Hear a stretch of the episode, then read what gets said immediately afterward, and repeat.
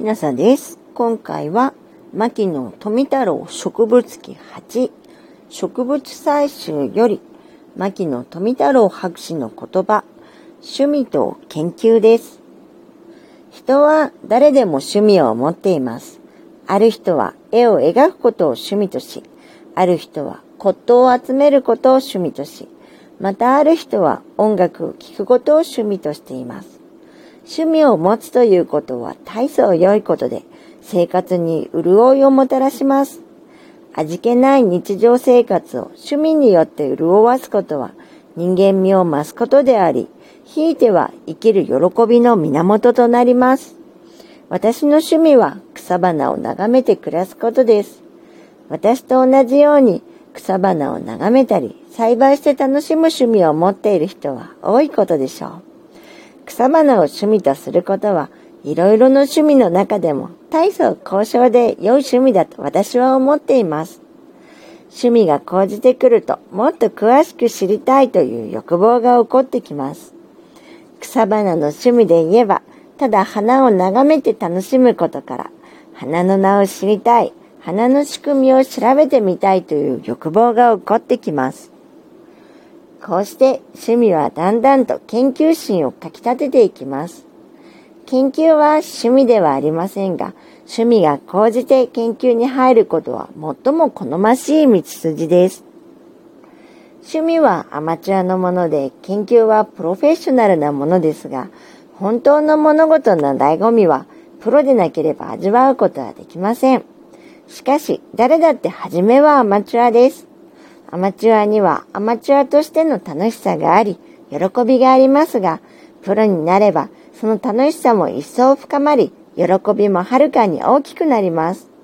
草花の研究では私はいわばプロですが、普通のアマチュアの人の感じる楽しさや喜びよりもはるかに深い楽しさやはるかに大きな喜びを持っていると自負しています。アマチュアの方々に言いたいことは、単なる趣味から一歩進めて研究の醍醐味を味わってほしいということです。